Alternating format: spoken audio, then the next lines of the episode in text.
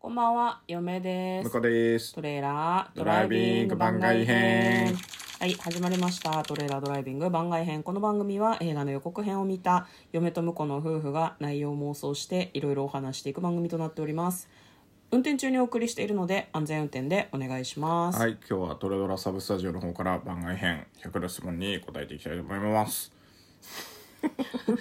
おもおもももももはい夢みたいな妄想が好きな人に100の質問ですはいえー、60問目願いが一つだけ叶うなら何を願うああなるほどねとりあえずあの今ワールドカップ見てたんですけど日本が逆転したばっかりなんでこのままあのホイッスルまで行ってくれっていうのを今願いますハーフタイムの間に収録しておけばよかったそうですだねね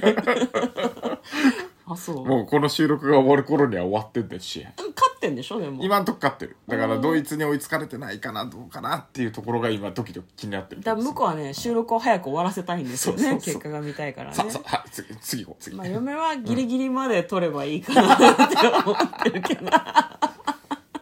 えっとそうね、え試合どんな感じだったんですか試合は最初結構早い段階で PK 判定になっちゃって、んドイツが先制されて、うんでその後ずっと日本が、ま、苦し苦しい中ずっと守り続けるっていううん前半でで後半になってからもう点取るしかないっていう感じで、うんあのシステムっていうんだけど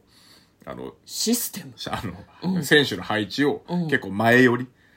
あはあの前の方に、えー、と選手を集めて攻撃重視みたいなうん形にして、んであの高い位置でパスをあのあ相手のところにプレッシャーかけてってボールを奪うっていうのをずっとやって、うんカウンターとかされると危ないんだけどでもがんそこは必死に頑張って、前で前で前でチャンス狙ってっていうのをやり続けてなんとか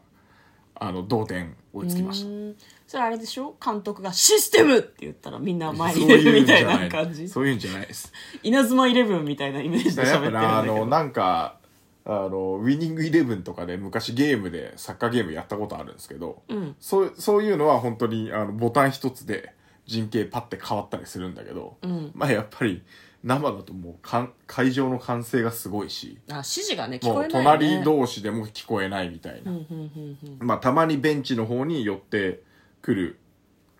選手が、あの、ギリギリちょっと監督が叫んでるの聞いてとかあるかもしれなうんいけうど。んうんうんうんなるほどでじゃあ細かいハーフタイムが結構大事かもねで、細か指い示の出すの、調整がね、はいできるのはもうハーフタイムの時だけなんだと思うんで。えーじゃあそこの指示がうまくいったってことですかうねまくいったんじゃないですかね後半点取ってるってことは、